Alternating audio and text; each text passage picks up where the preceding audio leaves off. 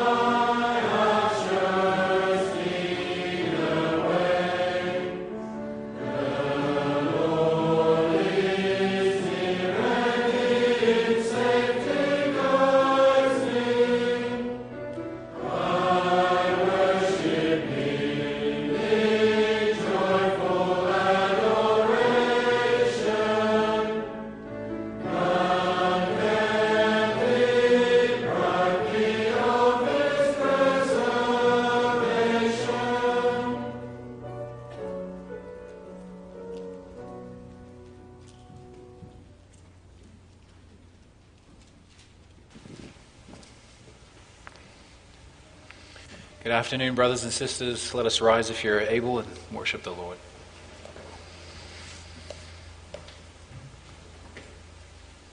As we come to worship the Lord, we confess that our help is in the name of the Lord who made heaven and earth.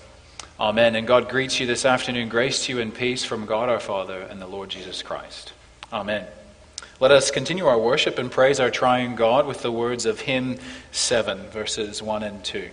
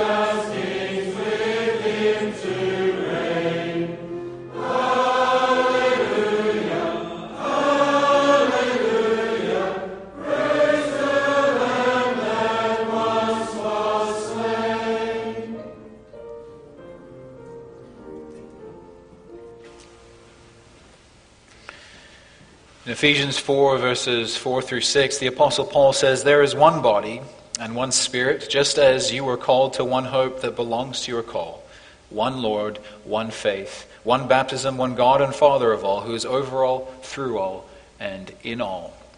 So let us now confess that one faith with the words of Hymn, 1.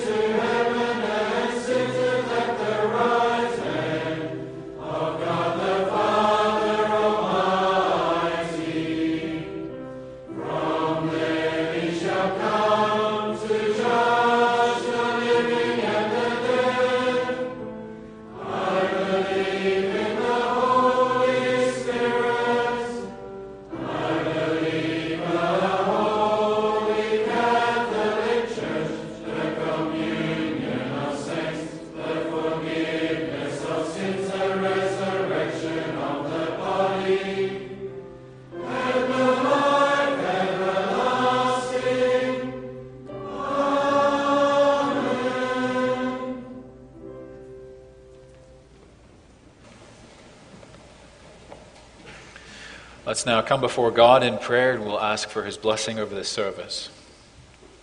Let's pray. Gracious God and faithful Father, we love you, Lord. We love you for who you are, our great God and Savior. You are eternal. There was never a time when you were not, nor will there ever be. We love you because you are incomprehensible. You are great, and your greatness is unsearchable. You are invisible. And yet, you are not far off and lofty, but you have revealed yourself to us in Jesus Christ. What we could not see, we could see in Jesus. The visible, the invisible became visible. And so that you did this so that we could have a relationship with you. Your glory took on flesh, it walked among us. And Father, it's when we look at Jesus that we see your compassion. We see your justice. We see your love, your mercy. We see your very character. We see that you are the overflowing fountain of all good. And yet we love you not because it was in our own strength, but we love you because you first loved us. The immeasurable riches of your grace, you, for some reason only known to you, you set your love on us. You adopted us. You made us your children. And Father, it's because of your love that you give us also redemption through the blood of Jesus Christ, that you have given us forgiveness from our sins and fellowship with you. Lord, this is why we adore you. This is why we praise you. And so now we ask that as we continue our worship and we hear your word, we pray that you would fill us with joy. Jesus, you said that if we abide in you, your joy will be in us and our joy will be full. You told us that if we desire to abide in you, we must abide in your word, and your word must live in us. And so, though our desire for this isn't as it should be, this is what we want. We desire to abide in you, the vine. We desire to be people of the word. And so we pray that in your mercy you would take your word, that you would implant it in us. Lord, we pray that you would not let the gospel be veiled, that you would not let our minds be blinded by the gods of this world from seeing the light of your glory. Let us behold you, our great God and Savior, so that we may take up our cross and follow Jesus Christ, our Savior. Receive our prayer and hear us in Jesus' name. Amen. So, in connection to Lord's Day 43, which is the ninth commandment, which speaks about our words and how we use our words. we are going to read together from Ephesians 4.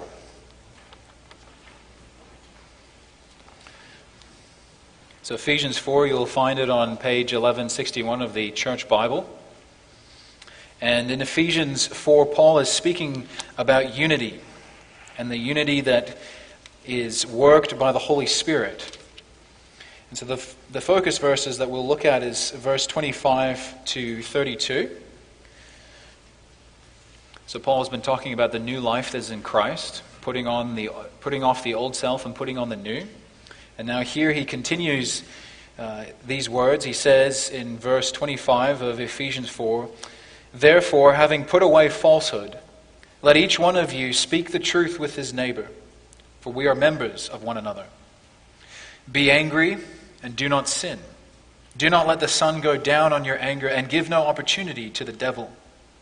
Let the thief no longer steal, but rather let him labor, doing honest work with his own hands, so that he may have something to share with anyone in need. Let no corrupting talk come out of your mouths, but only such as, such as good for building up, as fits the occasion, that it may give grace to those who hear. And do not, give, and do not grieve the Holy Spirit of God, by whom you were sealed for the day of redemption. Let all bitterness and wrath and anger and clamor and slander be put away from you, along with all malice. Be kind to one another, tender hearted, forgiving one another as God in Christ forgave you. So let us now sing from Psalm 15, where we sing about the righteous one who can enter into the, uh, the holy hill of God, who flees from corrupt talk. Psalm 15, 1, 2, and 3.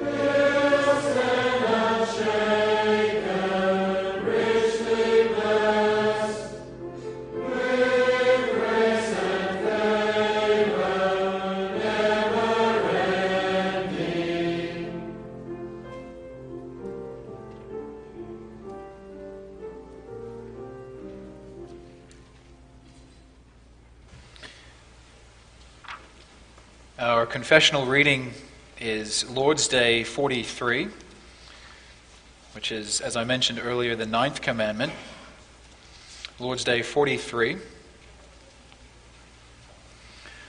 And this will also be the focus of the sermon. Lord's Day 43. What is required in the ninth commandment? I must not give false testimony against anyone Twist no one's words, not gossip or slander, nor condemn or join in condemning anyone rashly and unheard. Rather, I must avoid all lying and deceit as the devil's own works, under penalty of God's heavy wrath. In court and everywhere else, I must love the truth, speak and confess it honestly, and do what I can to defend and promote my neighbor's honor and reputation. So far from our confessional reading. After the proclamation of the gospel, we'll sing from Psalm 34, verses 5 and 6.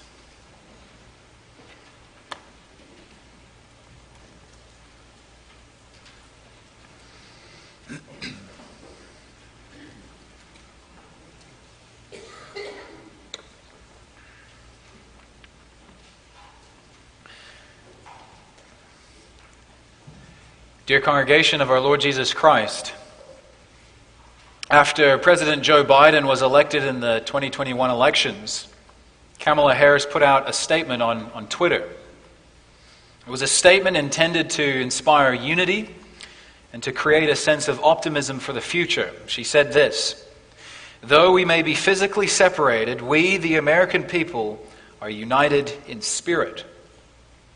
To which Professor Jordan Peterson responded, No, you're not, and cliches won't make it so. But maybe you could be, and you have four years to get it right.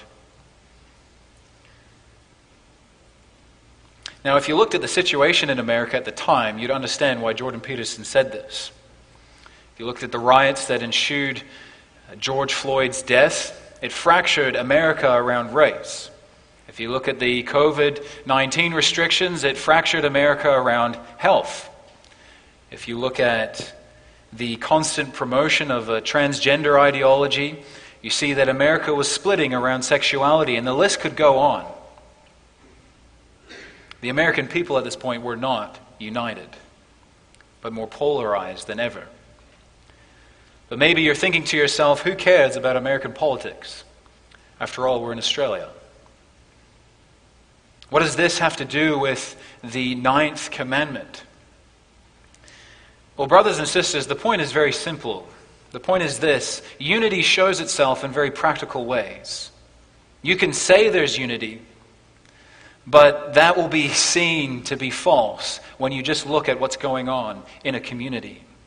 Simply talking about unity doesn't create unity. For people to be united, there has to be a respect for others. It has to show itself in the way that people talk to one another. There needs to be a respect for ideas, for uh, people and, and their situations. There has to be underlying love and kindness that people have for one another, for people to be united together.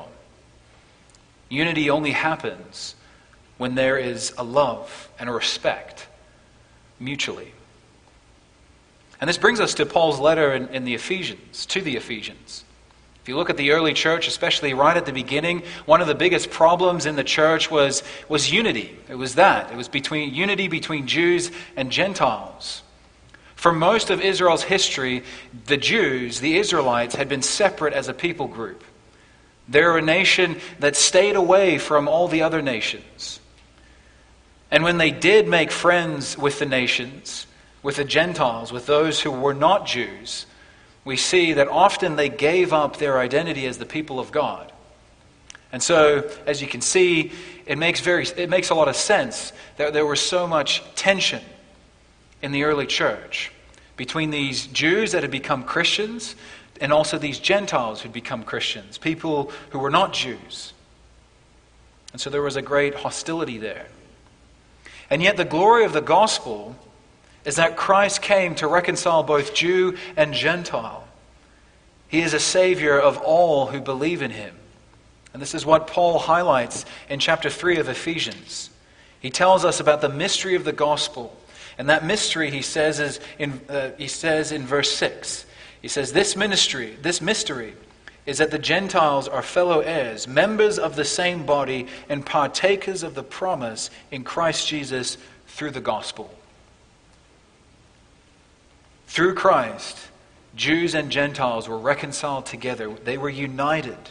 They were one in our Savior. And so, therefore, in chapter 4, Paul is commanding the Ephesians to pursue unity, to seek unity in the bond of peace, as he says in, in verse 3 eager to maintain the unity of the Spirit in the bond of peace.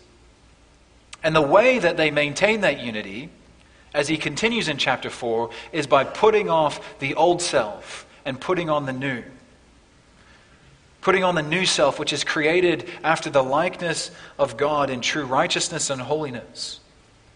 And so, if the Ephesians loved each other, if they, if they desired to be united with one another, they needed to put off the old self, which is characterized, as we read in 25, by falsehood, by seething anger in 26, and in 28, by thief and deception because all of that, it creates disunity, it creates disharmony in the body of Christ. And so, if they were to maintain this unity as people who were new creations, they had to put away all this. But the fact that they were new creations also had, impl- had a, an effect on the way they speak. Paul calls the Ephesians, he commands them, he says, Speak to one another as people who love unity and not disunity. And in Christ, that's the same command to us today.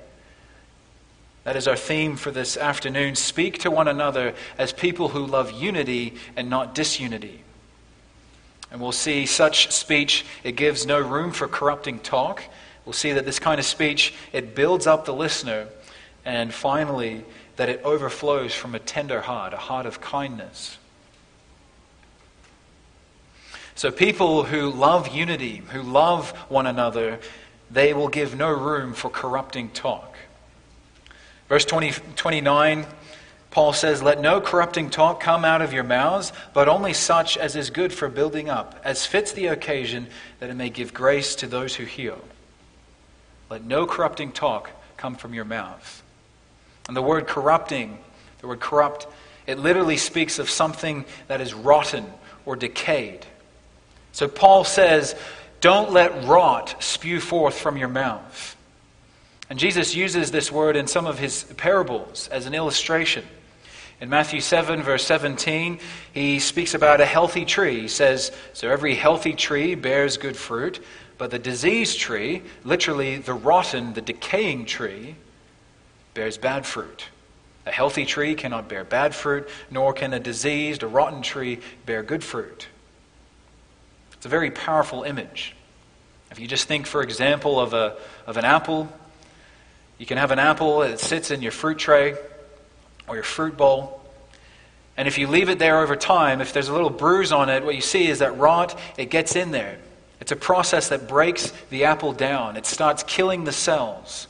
And the apple starts to become all shriveled and has all these blotches on it. And so it destroys.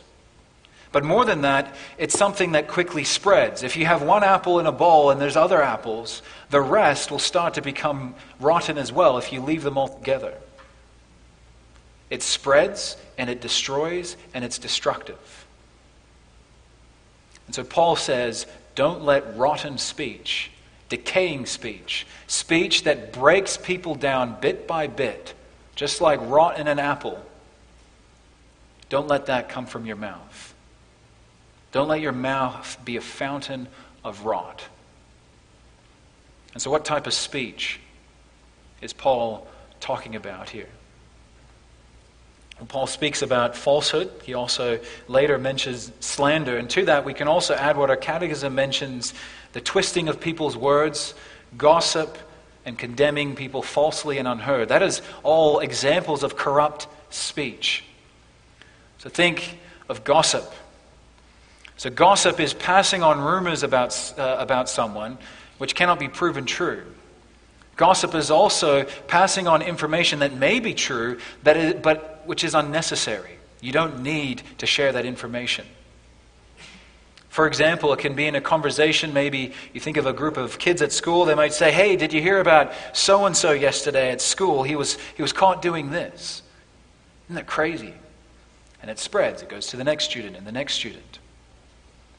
And those conversations, they can happen at school, they happen at church, at home. And those are conversations that destroy, they break down. But gossip is also more subtle than that. Sometimes our prayer requests, maybe at a Bible study, can also be examples of gossip. It's sharing information about someone unnecessarily. I just want to pray for so and so. He was seen with, with, a, with a girl, and I'm just really worried. So, can we pray about, about him? It's information that doesn't need to be shared. Maybe another example of gossip is the way we can preface statements. You give a compliment and then you follow up with, a, with gossip. A compliment and then you have a but, this. So, for example, you know, did you hear about old mate? He got fired from his job doing X. So dodgy. But yeah, he's a good guy. He's a real good guy. Or maybe you begin something. You might say, you know, she's a lovely girl. I love her to bits. But did you, did you look at her clothing? It was so suggestive, it was so provocative. So you start with something positive and you end with a negative. And why do we do this? Isn't it because we want to gossip, we want to share that information, but at the same time still be seen as people who, who care about the other person? And so we say, yeah, you know, I, I actually really do care about them, but I'm going to share this with you. We still want the impression of loving our neighbor even when we're not. And yet, what's the consequence? The consequence is that the listener who hears doesn't hear anything after but. If you say something negative and then follow with a positive, what stays in your mind? It's the negative. That person or that family will always be defined by the negative thing you said about them in that person's mind. Are we really motivated by love, by concern? The gossip is designed at undermining someone else's reputation. It's designed to elevate us, to put us here, and to put the other person down here. And how often do we not do that? How often do we say things that don't need to be shared? We pass along information that's not ours to pass along. As an aside, you know what? One of the, the consequences of this is that it actually destroys accountability. Because if you tell someone something about someone, and it goes to the next person, the next person, the next person, finally, someone who hears it and says, Hey, we should talk to this person about this, he can't do anything with that information because he doesn't know it's true. It destroys accountability. And what the other things it does, it destroys the person himself. It breaks them down bit by bit. It destroys their reputation. And sometimes, even their faith. One of the problems that is said that has come up in the schools is bullying. Just think of the families maybe as adults too. Think of the people that were in your class who were bullied. Who were bullied. And what was the result of that? You look around at, the, at them and you don't see them in church, do you? Maybe by God's grace they went to another church, but some have left the faith completely because of the way that they were treated, because of the words that were said, because they were destroyed by rotten filth coming from our mouths. They didn't, they didn't want to stay. Why would they? All they felt was rot. And that's just one example. What about slander? Paul mentions it in verse 30. Slander is, is speech that assumes the worst about another person. It's speech that, that fails to give people the benefit of the doubt. Speech that intentionally exaggerates when Reverend Poppy and I meet on Tuesdays, we do a bit of accountability, and one of the questions that we ask is How have I exaggerated and made myself to look better than I am? For example, you can exaggerate how a person has, has wronged you, and then you leave out that bit about what you did in the situation. Or if you want to cast someone in a negative life because in a negative light because of their views, you set, you share information, but you keep some back so that they can be seen as someone who's you know, not as wise, maybe less reformed, maybe just someone not worthy of your attention. And you share that so the other person can join you in having the same view of that person. See how quickly we twist people's words, we twist our own words so that we can come out on top. We present ourselves as being better than we really are. And I'm sure, congregation, we can keep going, but we get the point, don't we? Anything like that, it's corruption, it's rot, it's decay. And we know what it is. And that kind of speech, it creates disunity in the body of Christ. It fills people with suspicion with distrust, and it generates disharmony. How can you be in fellowship with people in the church if you know that they're going to turn around and say something about you, and they're going to share that information about you? How can you build a trustworthy, reliable relationship? If we, as church here in Southern River, and even as a broader community, if we allow ourselves and we put up with that sort of talk, we will not be united together. On the surface, we will look united. But deep below, there's going to be all kinds of conflict, all kinds of hostility. So that's why Paul says, don't let rot spew forth from your mouth. Because ultimately, that is talk that grieves the Holy Spirit. It causes God personal sorrow. It says there, Do not grieve the Holy Spirit of God by whom you were sealed for the day of redemption. And here Paul is making an allusion to, well, actually a reference to Isaiah 63, verse 10, where it says, it's speaking about the Israelites, it says, But they rebelled and grieved the Holy Spirit. Therefore he turned against them and became their enemy. He himself fought against them. God had redeemed a people from slavery. He established a relationship with them. He was present by his Spirit among them, building them up but they rebelled against him. And so here the Apostle Paul is saying, don't be like those people. You are a new people, a new covenant. God has made a relationship with you, His Spirit is among you. And now don't turn around and do the same thing and grieve the Spirit of God. You grieve the Lord when you speak corruptly, even as you profess to be a Christian because it disrupts the community of Christ. And by doing that, we oppose the work of the Holy Spirit in building up the church. The unity in the church is, is the work of the Holy Spirit. And when we speak this way, when we speak corrupting talk, it undermines that. We are acting against God. And that fills God with great sorrow. Because people who love unity, who love one another, will make no room for this kind of talk. So instead, speech, instead of corrupting talk, he calls us to speech that builds each other up, to speech that encourages one another. And that brings us to our second point. Speech that loves unity, it, it, builds up the listener. So he says, Let no corrupting talk come from your mouth, but only such as is good for building up, as fits the occasion, that it may give grace to those who hear. So the new man, the man that is created in the likeness of God, is a man who builds other people up with his words. If the old nature is characterized by destructive talk, the new nature is characterized by constructive talk, talk that builds up. And it's a theme. Building up is a theme in Paul's letter to the Ephesians. So previously, in, in 4 verses 11 through 12, he speaks about God working and building up the church, that he uses leaders. So it says there in, in Ephesians 4, verse 11, and he gave the apostles and the prophets, the evangelists, the shepherds, and teachers to equip the saints for the work of ministry, for the building up of the body of Christ. So God gives leaders he gives leaders to encourage the body of Christ so that they're built up together. so that unity is promoted, so that they edify one another.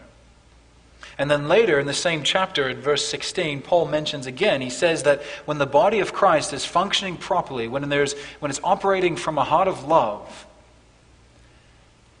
then the church will grow and be built up, uh, will be built up. Verse 16.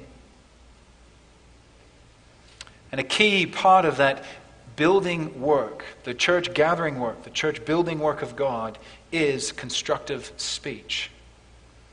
Paul calls us to speak in such a way that we promote that, that we promote the church gathering work of God by the way that we speak to one another. And so, what does this speech look like? Well, maybe first we should say what it's not. A speech that builds up is not speech that only compliments. I'm not saying that upbuilding speech never compliments, but rather that it includes more than simply complimenting one another.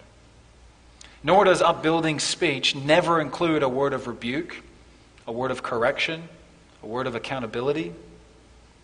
You see, in our day and age, any form of disapproval is often seen as destructive, demeaning. It's seen as you're not accepting that person, you're not approving them. But that's not true either. So, upbuilding speech is not just speech that only ever approves of whatever the person does or accepts them forever, for whatever reason. And we know this because Paul himself disapproves of many things in this passage. And by doing so, he's making a judgment between what is wrong and what is right, between rightful behavior and wrong behavior. Nor is upbuilding speech speech that promotes secrets and lies or covers up the truth. Sometimes it can happen in a, in a church, even among leaders in the church, that individuals can weaponize words like slander and words like gossip as ways to hide the truth, to cover up things, and to manipulate people. They do, do so to hide people and to imprison them. They do so to prevent people from asking questions that keep them accountable, because such talk is slander, it's gossip, it's not upbuilding. Well, if there is speech that covers up sin, and that covers up lies, that is not upbuilding. That is against what Paul is saying. Upbuilding talk promotes the truth. And so, rather, as I mentioned, speech that builds up is speech that promotes the truth. It's speech that seeks to honor the reputation of other people. For example, you might be in a conversation where maybe people are gossiping about someone. And so you say, hey guys, we should really not say this about them. Let's move on and, and talk about something else. It might be a very awkward conversation, but that is upbuilding speech. Upbuilding speech is speech that helps people mature in their faith, that encourages them in, the, in their walk with the Lord. For example, your friend might be struggling with a certain, a certain sin, and you come into their life and you speak words of encouragement. You, maybe you speak about God's heart of forgiveness, about His love, and that builds that person up. That is speech that is constructive. It's also speech that sees good in another person and is willing to comment on that. Sometimes we don't do that enough, do we? We tell other people about this, this person and how good they are, but we don't actually say that to their face. Think about how encouraging that would be. Someone comes up to you and maybe says, You know, I really admire the way that you care for your kids. Or they come up to you and they say, You know, I'm so encouraged by how serving you are in the community. You just have a real heart of service. Or I really admire how you stand up for the truth even when there's other people that are speaking against it. How encouraging would that be? Someone comes to you and says a, as a compliment like that. Well, that encourages you because you know, hey, the Spirit is working in me. God is at work. Wow, what an amazing thing. Upbuilding speech is also speech that involves rebuke and correction. It involves coming up to someone and maybe saying, you know, brother, I'm really concerned about this and this and this in your life. You know, I, I want you to, to grow in faith, and I'm really concerned. The whole point is not to destroy the brother, it's not to bring him down. The point is to cause him to grow, cause him to flourish. The goal is not destruction, it's construction. All of that, th- those are just a few examples of words that are upbuilding, words that encourage. Paul says upbuilding speech is words spoken at the right time in the right way, and then he says it imparts grace to the hearers. That is such a beautiful description. It imparts grace to the hearers. If you look at grace in Ephesians, grace means a merciful gift that leads to life with God and freedom from sin. Ephesians 2, verse uh, 7 to 8, it says, So that in the coming ages he might show the immeasurable riches of his grace in kindness towards us in Christ Jesus. For by grace you've been saved through faith, and this is not your own doing, it is a gift of God. It's grace. It's the grace of God that takes enemies and makes them family. It's the grace of God that takes those who are dead in sin and gives them life. It's the grace of God that breaks slavery and brings freedom. It's the grace of God that takes something that you don't deserve and gives it to you because of His mercy. That is the kind of speech that God calls us to. Speech that brings freedom. Speech that makes people family. Speech that comes from a heart of love. It's speech that is honest, that is charitable, Proverbs 12, verse 25, it says, Anxiety in a man's heart weighs him down, but a good word makes him glad. That's the kind of speech that promotes unity in the body of Christ. That's the kind of speech that will promote unity in Southern River. And this kind of speech is pleasing to our God. If corrupt talk it grieves the Holy Spirit, then the implication is, congregation, that God delights when we speak words that are upbuilding to one another. He loves it when he sees us being encouraging with the way that we speak. He loves it when our words are gracious, that people walk away encouraged. Because it displays his heart. And so, this is the call, congregation, to you. That is how God wants you to speak to one another, to build people up with your words. And it imparts them grace, it gives them grace. So, if that's the standard, how have we not grieved our Lord by our words and the destructive rot that has come from our mouths? If God will hold us against us every careless word that came from our mouth, all of us here would be damned to hell, wouldn't we? And the only thing we can do is plead on the grace of our Lord Jesus Christ Jesus Christ, He spoke truth. He never twisted anyone's words. He never exaggerated to make himself look better. Not once did he hear something and he took it and he spread it to other people and spread rumors about them. Not once did he unnecessarily share something with someone else. When reviled, when people slandered against him, he did not slander in return. Rather, he spoke words that were gracious Luke 4, verse 22, it says that the people marveled at Jesus Christ because, he, he uh, because of the gracious words that came from his mouth.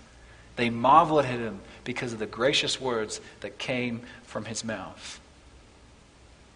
His words gave life, even physically.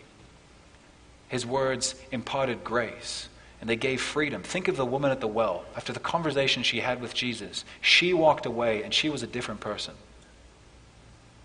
Think of the Sermon on the Mount, how he spoke to anxious people and, and gave them comfort.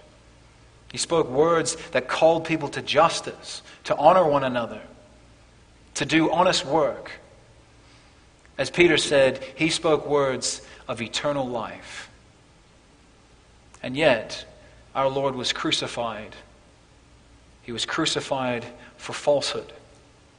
They twisted his words, and that's how they destroyed him. We read that in Matthew 26. He, dis- he died because of destructive, corrupting talk. And yet he did this so that we would never be condemned, that we would not be condemned for all those words which bear witness against us. You see, like all the other commandments, this commandment shows our utter need for the mercy and the grace of Jesus Christ. And, congregation, thank God that He gives that to us, that He richly pours that grace on you, and He covers your unrighteousness before His throne. See, Christ has made full payment for sin. In Him, we are we're forgiven for every corrupt word. But salvation can't stop there. A salvation that simply clears debt, as glorious as it is, can't change your predicament. It can't change our predicament. Because the problem is our heart. And that is our final point. We need to be renewed. We need our hearts to be renewed so that we can fulfill the Lord's command. You see, gossip, slander, all that t- type of talk, when we, when we give a compliment but then follow it up with something that is negative, all that sort of talk, it reveals our hearts, reveals the condition of our hearts. Jesus said to his disciples in Matthew 15, He said, Are you also still without understanding? Do you not see that whatever goes into the mouth passes into the stomach and is expelled? But what comes out of the mouth proceeds from the heart, and this defiles a person. For out of the heart comes evil thoughts, murder, adultery, sexual immorality, thief, false witness, slander. Whatever comes from the whatever proceeds from the mouth, it comes from the heart. And so if our mouths are spewing forth rot, that is because that's what's in our hearts. Unloving words come from unloving hearts. And Paul, he understood this completely.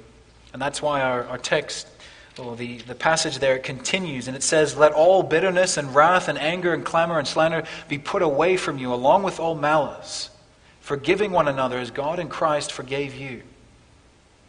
He knew that if you are bitter against someone, you will quickly gossip when you have the opportunity. You will spread whatever rumor you can about that person.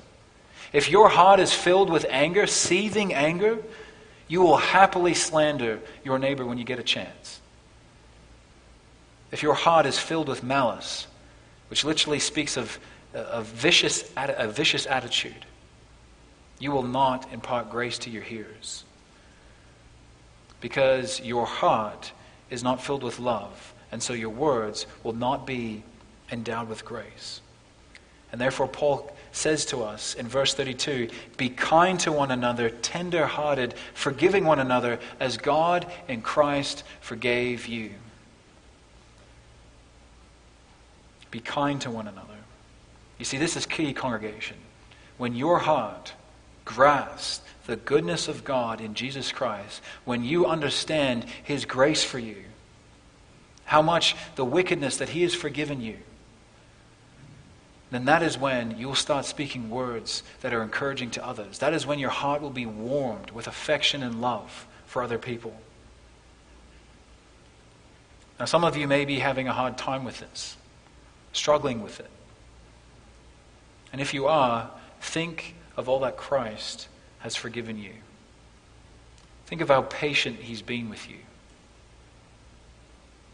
Think of all the words that he's heard you speak the good, the rotten, and the downright ugly. Think of all the times when he knew your heart and he saw the pride, he saw the selfishness, he saw the anger. And yet, he still loves you, and he still cares for you, and he still forgave you. If you are having trouble forgiving your neighbor or loving your neighbor, could it be because you've lost sight of what Christ has done for you. Think of the grace that God has given you. Think of his kindness, his mercy.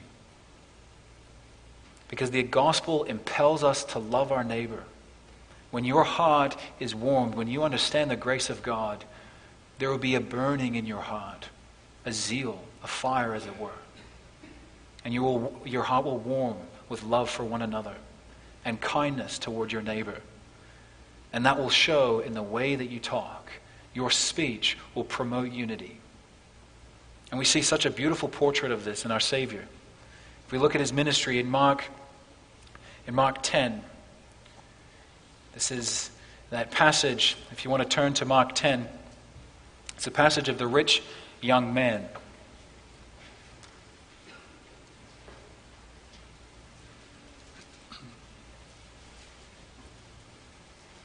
So, Mark 10, a, uh, a, a, man runs up to him and kneels before Jesus and asks him, Good teacher, what must I do to inherit eternal life? And Jesus said to him, Why do you call me good? No one is good except God alone. You know the commandments do not murder, do not commit adultery, do not steal, do not bear false witness, do not defraud, honor your, your father and your mother. And Jesus said to him, Teacher, all these I have kept from my youth. And then our Lord responds and he says, You lacked one thing. Go sell all that you have and give to the poor, and you will have treasure in heaven. And come, follow me. Then verse 22 says, Disheartened by the saying, he went away sorrowful, for he had great possessions. Now, notice, Jesus didn't say that to teach this self righteous guy a lesson. He didn't say that to push him away. But rather, if you notice, I skipped a line. And this is a line that's not included in Matthew's gospel or in Luke's gospel. Jesus, looking at him, loved him and said to him, You lack one thing. Sell all you have and give it to the poor. You see, his words came from a heart of love, a heart of grace, of tender kindness and we see that even when he gives condemnation and criticism of the Pharisees, it comes from a heart of love. He rebukes them so that they might repent and believe in him. He rebukes them so that they have a, might have another chance to hear the gospel and to come to him. And you see that tenderness in those words in Matthew 23 where he sees Jerusalem, the city that has rejected him. He says, Oh, Jerusalem, Jerusalem, the city that kills the prophets and stones those who are sent to it. How often I would have gathered you as a hen gathers her brood under her wings, and you were not willing. Even when he spoke words of condemnation, it was motivated by love. It was designed to draw people to himself, to free them from the blindness of their sin, and bless them with his, with his grace. All those words, all his words, it came from the tender kindness and love in his heart. And that's the image that God is restoring you. Lord's Day 44 says one of the reasons why we preach the commandments and why we hear them Sunday by Sunday is so that we might be renewed more and more after the image of God, the image of Christ. And so this is the, this is the image that the Spirit is shaping you into, so that you would be people who speak words like this. The Spirit is changing you, renewing you more and more so that you would, eh, so He's eradicating all that rot, all that filth that is in your heart. And rather, He's recreating you so that as a new creation, you're able to speak words of love, of grace, words that build people up, words that bestow life to the people around you. That is what He is busy with in your life. He's getting rid of all that destructive talk and changing you so that you will speak words that build one another up. Words that ultimately overflow from a heart that is changed, a heart that is gripped by the grace of God and His love, and that then overflows for everybody else in the church. Amen.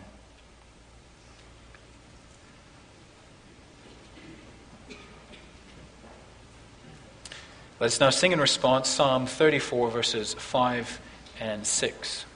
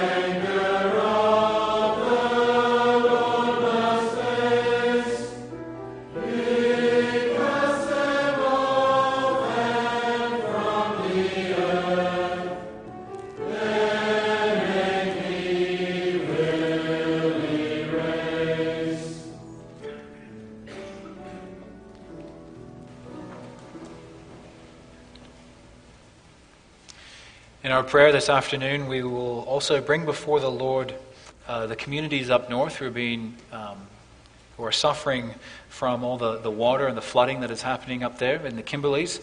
And so we'll pray for those communities who are quite isolated, that God would, would be gracious to them and protect them. Let us come before God in prayer. O Lord, who may worship in your sanctuary? Who may enter your presence on your holy hill? A person who leads blameless lives and does what is right, speaking the truth from a sincere and tender heart. Those who refuse to gossip or harm their neighbor or speak evil of their friends. Those who despise flagrant sinners and honors the faithful followers of the Lord and keeps their promises even when it hurts. Those who lend money without charging interest and who cannot be bribed to lie about the innocent. Such people, you say, will stand forever. And Father, we look at that and we know that this isn't us. Who shall worship you in your holy sanctuary? Those who refuse gossip.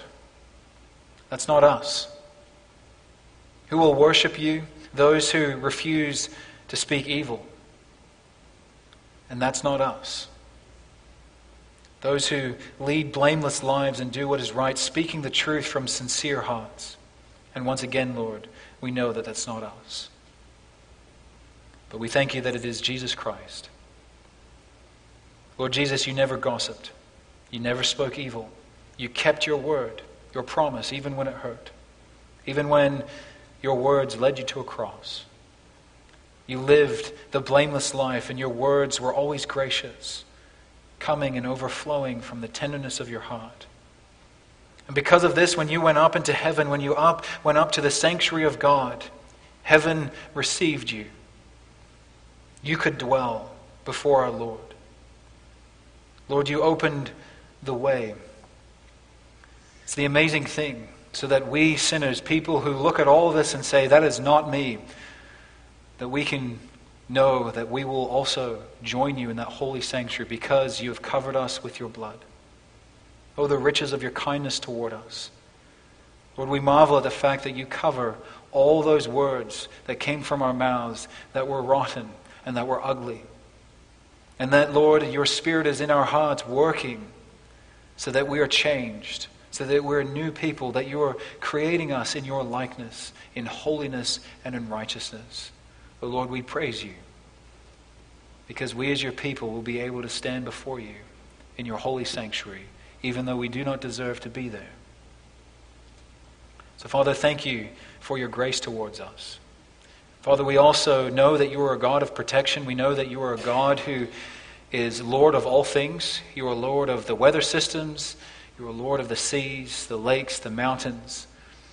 And so we bring before you the communities up north among them, that are, there are a lot of indigenous communities as well that are isolated, that are cut off from the, the flooding that is happening up there. Lord, we pray that you would be gracious, that you would be merciful to these people, that you would see their, their groaning and their affliction, and that you would preserve them. And Father, that in this, in your wisdom, that you would use something so tragic as this, that it would be an opening for the gospel, so that light would shine forth in darkness. Father, we also, in this regard, pray for our missionaries who we have, have sent out. We think of the work that is being done in PNG. We pray that you would be with Pastor Ryan and, and Pastor David as they do their work and also those who are supporting them. Father, we thank you for giving missionaries. We praise you because we know that you give missionaries and evangelists and teachers for equipping and upbuilding the church so that the gospel continues to go out and so that your word shines forth and breaks through the darkness of human sin and human suffering. And so, Lord, we also bring before, the, before you the other missions that our, our, churches are busy with and also our sister churches. Please bless the work that is done in Brazil, also the work that is done in, in Canada among the indigenous peoples there. We pray that you continue to open hearts to your gospel Father, we thank you that we will stand one day with people from every tribe, from every nation, and every tongue, and that we will all stand in your sanctuary, worshiping and praising you on that great and glorious day. O Lord, may it come, and may it come quickly. Please receive our offerings, bless us in the rest of this day, and hear us, O Lord, in Jesus' name. Amen.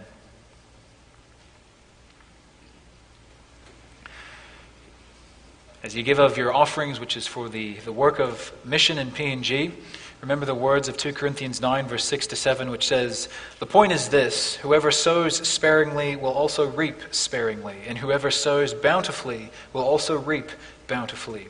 Each one must give as he has decided in his heart, not reluctantly or under compulsion, for God loves a cheerful giver. And then afterwards we'll sing hymn 52, verses 2, 3, and 5.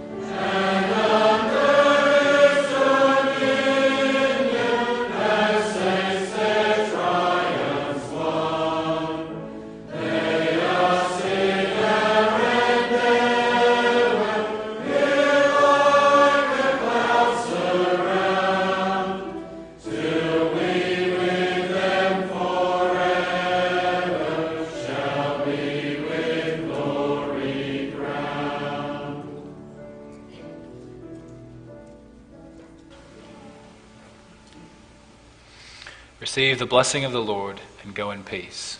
The grace of the Lord Jesus Christ and the love of God and the fellowship of the Holy Spirit be with you all. Amen.